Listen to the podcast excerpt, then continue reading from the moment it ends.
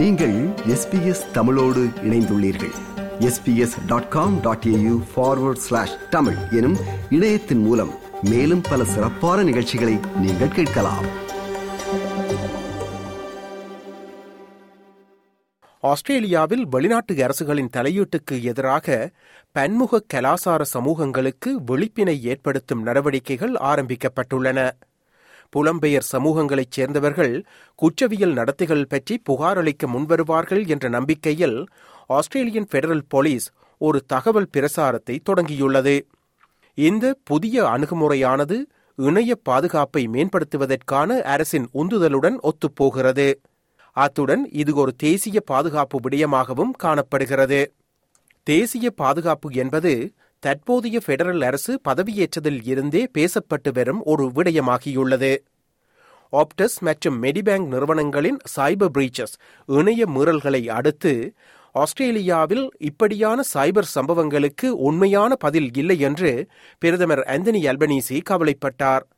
ஆனால் அதை மாற்றியமைக்க தமது அரசு உறுதியாக உள்ளது என அவர் குறிப்பிட்டார். This is really fast moving. It's a rapidly evolving threat, and for too many years, Australia has been off the pace. Our government is determined to change that.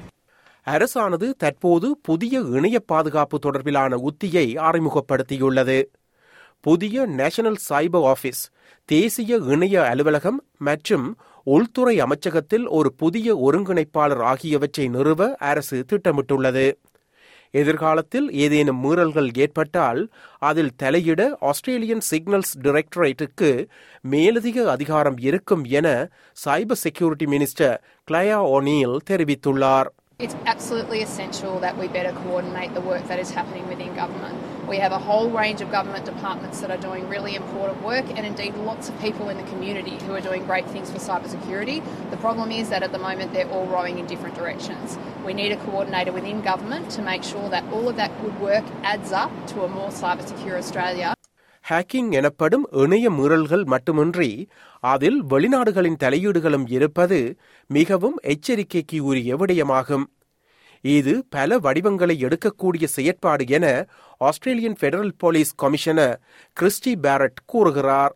The way we see foreign interference play out is usually uh, threats and intimidation um, that are either financed or directed or supervised by a foreign government aimed at our communities, partic- particularly our called communities. An example might be um, a foreign government sending a a representative along to a community discussion or a community group meeting um, to report back on who is speaking about that foreign government in those meetings.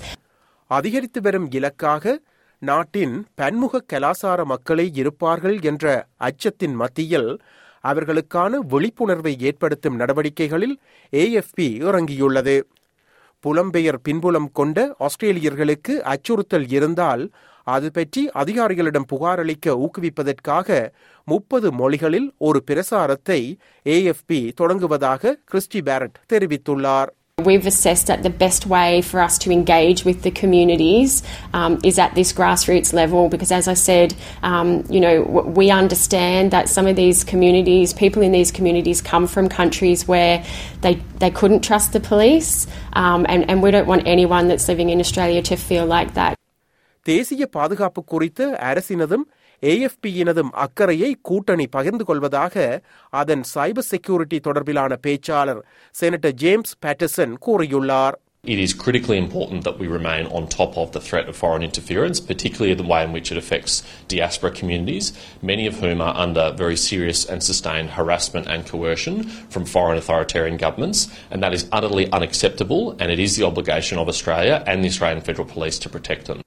விழிப்புணர்வை ஏற்படுத்துவது வரவேற்கத்தக்கது என்றாலும் AFP மூலம் தற்போதுள்ள சட்டங்கள் மிகவும் தீவிரமாக செயல்படுத்தப்படுவதை பார்க்க விரும்புவதாக செனட்டர் பேட்டர்சன் கூறுகிறார் Since these reforms passed in 2018, only one person has been charged with an offence uh, of foreign interference.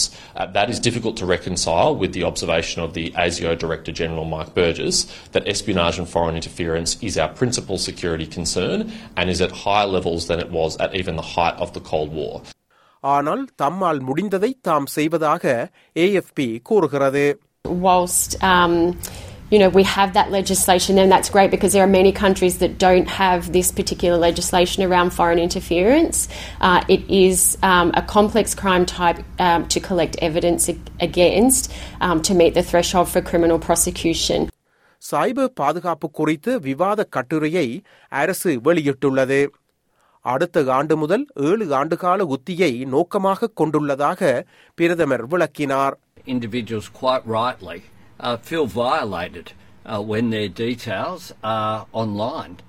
It is uh, no different uh, from someone breaking into your house and stealing something from you.